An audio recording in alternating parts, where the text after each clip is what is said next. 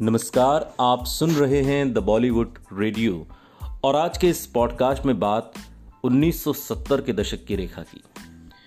सितंबर का महीना और साल 1970 उस शाम मुंबई के मशहूर नॉवल्टी थिएटर में फ़िल्म सावन भादो का प्रीमियर था। मोहन सैगल ने फ़िल्म की जानी मानी हस्तियों को इस प्रीमियर में बुलाया था और नवीन निश्चल, जो कि इस फ़िल्म के हीरो थे, सूट पहने बेहद हैंडसम लग रहे थे और आँखों में एक तरीके से जल्द से जल्द स्टार बनने के जो ख्वाब हैं वो तैरते हुए दिखाई देते थे। मगर प्रीमियर पर आते मेहमानों की नज़र फ़िल्म की हीरोइन रेखा पर आकर ठहरी हुई थी। तैंतीस इंच की कमर और सांवले रंग वाली पंद्रह साल की रेखा, काले और नीले रंग का एक भड़कीला सा गरारा पहने थिएटर के दरवाजे के पास खड़ी थी और घोंसले के समान सिर पर बने बाल और स्प्रिंग की तरह कड़क लटें। उनके बाल अजीबो गरीब ढंग से बनाए गए थे और जो उन्हें कतई सूट नहीं कर रहे थे। रेखा के लिए एक बहुत बड़ा दिन था, चेहरे पर वो भले ही आत्मविश्वास का नकाब ओढ़े थी, मगर उनकी नज़रें प्रीमियर पर आए, मेहमानों के ख्यालों को बखूबी पड़ रही थीं।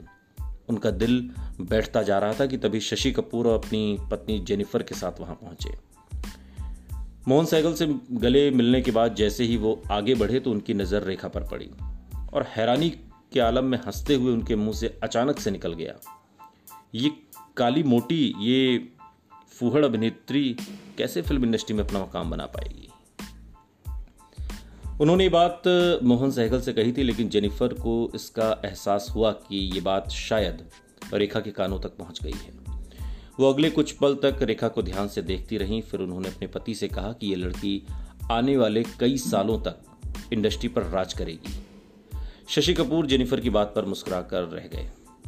उस रात प्रीमियर में मौजूद शायद किसी भी शख्स को एहसास नहीं था कि आने वाले वक्त में सांवली मोटी दिखने वाली रेखा फ़िल्म इंडस्ट्री में अपनी खूबसूरती, अपने ग्रेस, अपने स्टाइल की एक नई इबारत लिखेंगी। वाकई, जेनिफर की जो भविष्यवाणी थी वो सच साबित हुई। सावन भादो ज़बरदस्त हिट रही। फ़िल्म ने कई जगह सिल्वर जुबली मनाई।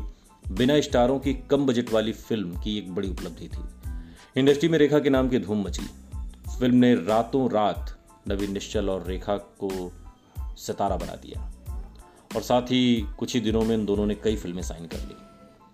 फ़िल्म की कामयाबी का जश्न मनाने के लिए एक पार्टी रखी गई और इसमें प्रेस वालों को भी बुलाया गया। उस दौर के न्यूकमर कलाकार आमतौर पर शर्मीले होते थे, जो खुलकर बोलने से हिचकिचाते थे। लेकिन रेखा रेखा बिल्कुल अलग थी। वो बिंदास अंदाज में हर सवाल का जवाब देती थी। पार्टी के आखिर तक हर पत्रकार के पास रेखा के जवाब और यादगार जुमलों का खजाना होता था। पत्रकारों को ऐसी कोई एक्ट्रेस नहीं मिली थी जो किसी दोस्त की तरह निडर होकर हर बोल्ड और विवादास्पद सवाल का जवाब दे। इसका एक ही मतलब था कि रेखा को नियमित रूप से फ़िल्म पत्रिकाओं में जगह मिलने लगी। फ़िल्मों की कामयाबी के बाद तो रेखा का आत्मविश्वास और बढ़ता गया। रेखा के पास खोने के लिए कुछ नहीं था। अपनी ज़िंदगी और करियर में वो बिल्कुल नीचे से उठकर आई थी। पंद्रह साल की एक लड़की के लिए यह ज़बरदस्त अनुभव था। कई पत्रकार और फ़िल्म इंडस्ट्री के कई लोग ये मानते भी थे कि रेखा के ऐसे बिंदास बोल के लिए शायद किसी ने उन्हें ट्रेनिंग दी है। शायद ज़िंदगी ही उनकी सबसे बड़ी कोच है। सुनते रहिए। The Bollywood radio. सुनता है सारा इंडिया।